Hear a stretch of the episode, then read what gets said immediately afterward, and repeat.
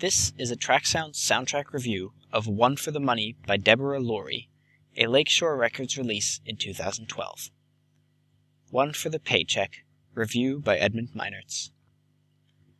Based on a best selling novel of the same name, One for the Money stars Katherine Heigl in an action comedy about an out of work woman who finds herself chasing after a murder suspect in hopes of collecting the bounty.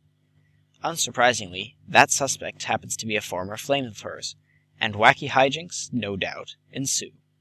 Reviews have been unanimously scathing, with a staggering 2% at Rotten Tomatoes at the time of writing. Up and coming composer Deborah Lurie was well positioned to handle this assignment. The Danny Elfman orchestrator also has considerable experience arranging for various pop and rock artists over the last decade, spilling over into the scores for a number of recent chick flicks, such as Dear John. No doubt a similar perky contemporary flavor was requested of Lurie for One for the Money, and that sound is precisely what she delivers. The usual soundtrack format for films such as this is a collection of chart topping tunes and perhaps a four minute score suite at the end. Only five such disposable pop songs appear in One for the Money, however, followed by a surprisingly generous 44 minute presentation of Lurie's music. The ingredients for her score include electric guitars and bass, a Hammond organ, a drum kit, and a few assorted synthetic effects, and little else.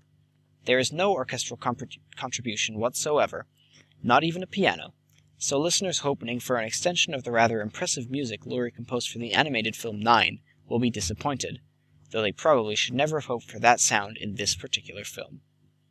Inevitably, this score's rather limited palette causes pretty much every cue to be extremely similar in approach.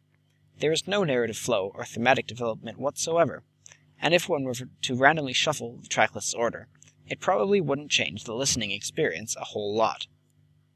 A handful of cues do have slight differences worth mentioning. Some unique bell like synthetic effects populate One More Dead. The pace of the normally laid back drum kit picks up somewhat for the action sequences, such as Jim shooting and the second halves of Gruesome Discoveries and Jimmy Alpha. Dinner and a Sleepless Night features a quiet interlude for only the guitars and bass, while some echoing background effects and hazy guitar lend a feeling of unease to Finding Flatnose and Stuffed Tails the Truck. Even so, these are only very small differences within a firmly established template.